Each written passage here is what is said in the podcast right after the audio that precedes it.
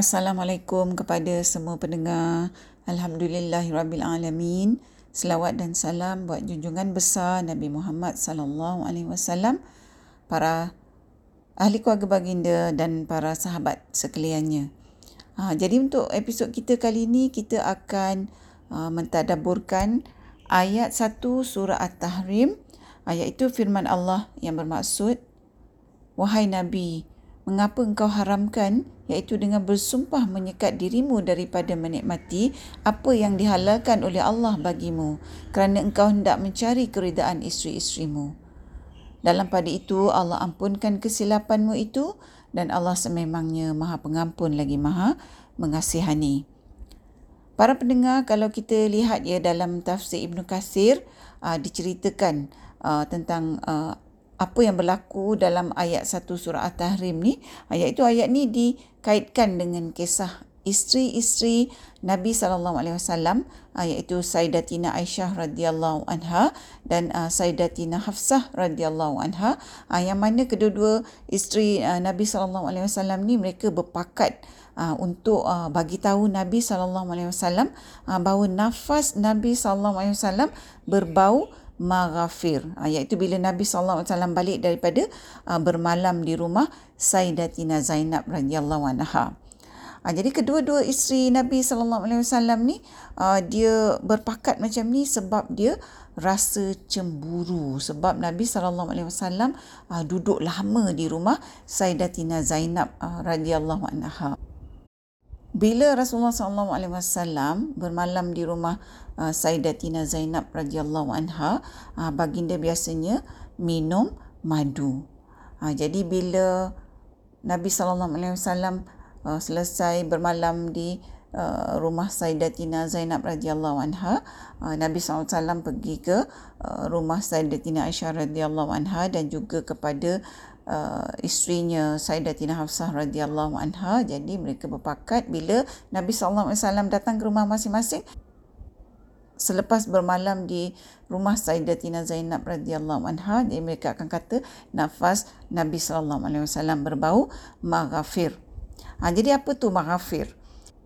Maghfir tu para pendengar ialah buah uh, pohon bergetah yang rasanya manis Ha, jadi Nabi SAW masa tu uh, Nabi SAW fikir ha, mungkin lebah yang menghasilkan madu yang Nabi SAW minum di rumah Sayyidatina Zainab radhiyallahu anha tu ha, lebah tu dah makan urfus yang bergetah maghafir tu.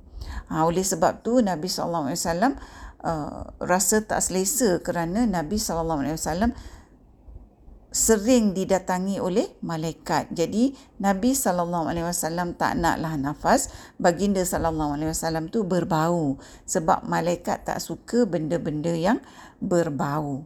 Ha, jadi maknanya kalau kita makan benda-benda yang berbau tak sedap ni, ha, malaikat menjauhi kita. Ha, jadi kembali pada cerita Nabi sallallahu alaihi wasallam ni, ha, Nabi sallallahu alaihi wasallam pun bagi tahu ha, isteri-isteri baginda bahawa Nabi sallallahu alaihi wasallam ah, tak akan minum madu lagi selepas tu. Uh, disebabkan ucapan Nabi sallallahu alaihi wasallam ni para pendengar maka turunlah ayat satu surah At-Tahrim uh, yang mana Allah melarang manusia mengubah apa yang Allah telah tetapkan uh, kerana nak puaskan hati manusia lain. Uh, jadi itulah seber sedikit uh, sebab turunnya ayat satu surah At At-Tahrim ni. Para pendengar, uh, jadi bagaimanakah ayat satu surah At-Tahrim ni berkait dengan kita? Hakikatnya para pendengar dalam kehidupan kita ni memang selalu kita ni melenturkan hukum Allah sebab kita nak jaga hati manusia. Contohnya ya, Allah melarang lelaki dan perempuan bukan murim tu untuk bersentuhan. Ha, tapi bila ada lelaki yang hulur tangan nak salam dengan kita ataupun ada wanita yang nak hulur tangan nak salam dengan lelaki yang bukan muhrim dan ini berlaku di hadapan orang ramai, ha, maka kita sambut. Ha, sebab kononnya kita tak nak malukan orang yang hulurkan ha, tangan untuk bersalam tu. Ha, sebab kita kata nak jaga air muka orang tu. Ha, sedangkan berjabat salam dengan orang yang bukan muhrim, jelas hukumnya haram. Ha, kadang-kadang para pendengar kita pula yang hulurkan salam hulurkan tangan nak salam dengan orang yang bukan muhrim ha, sebab orang tu ha, contohnya orang kenamaan ke orang glamour orang popular dan ha, sebagainya ha, bukan je kita ni tak rasa berdosa kita buat macam tu malah kadang-kadang kita sebahagian daripada kita rasa bangga pula dapat kesempatan ha, bersalam dengan orang yang kita rasa hebat jadi amalan kita ni para pendengar hakikatnya tak selari dengan hukum Allah. Kita buat sebab kita nak jaga hati manusia dan kita bolehkan apa yang Allah tegah.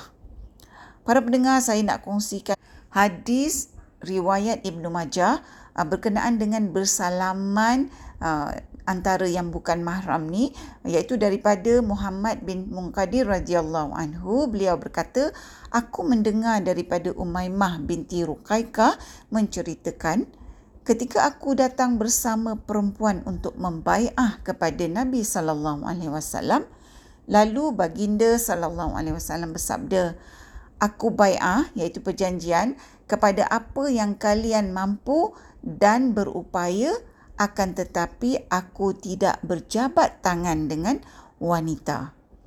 Ha, macam tu juga dalam hadis riwayat Imam Bukhari daripada Sayyidatina Aisyah radhiyallahu anha ha, yang berkata demi Allah tangan Rasulullah sallallahu alaihi wasallam tidak pernah disentuh oleh wanita bukan mahram sekalipun dalam bai'ah iaitu perjanjian mereka hanya membai'ah dengan ucapan sahaja para pendengar macam tu jugalah bukan saja dalam konteks bersalaman Ha, bila kita ni makan atau minum benda yang Allah larang, ha, contohnya dalam satu-satu majlis uh, keramaian atau keraian sebab kita nak jaga, ha, contohnya nak jaga hati bos yang bukan Islam. Atau mungkin bos kita tu Islam tapi dia makan dan minum benda yang diharamkan. Ha, kalau tak makan atau minum apa yang bos ajak kita makan atau minum tu, ha, kita takut nanti kita dikatakan kolot. Kita takut nanti kita tak naik pangkat. Kita takut kita hilang kerja dan macam-macam lagi. Ha, samalah juga keadaannya para pendengar. Bila kita pergi majlis yang kononnya uh, dihadiri oleh orang-orang yang hebat. Ha, tapi makan atau minum yang dilarang dalam Islam. Jadi kita ikut perbuatan ni kerana kita nak memuaskan hati manusia. Ha, jadi bukan saja uh, makan dan minum ya tapi kita juga buat benda-benda lain yang dilarang oleh Islam sebab uh, kita nak tunjuk kononnya kita ni sporting. Ha, bagi wanita pula uh, ditambah cara uh, mereka berpakaian yang kononnya ikut peredaran ikut cara orang-orang yang uh, mereka dampingi uh, supaya diterima oleh golongan tertentu. Jadi kita nak buat orang lain happy, nak buat orang lain gembira.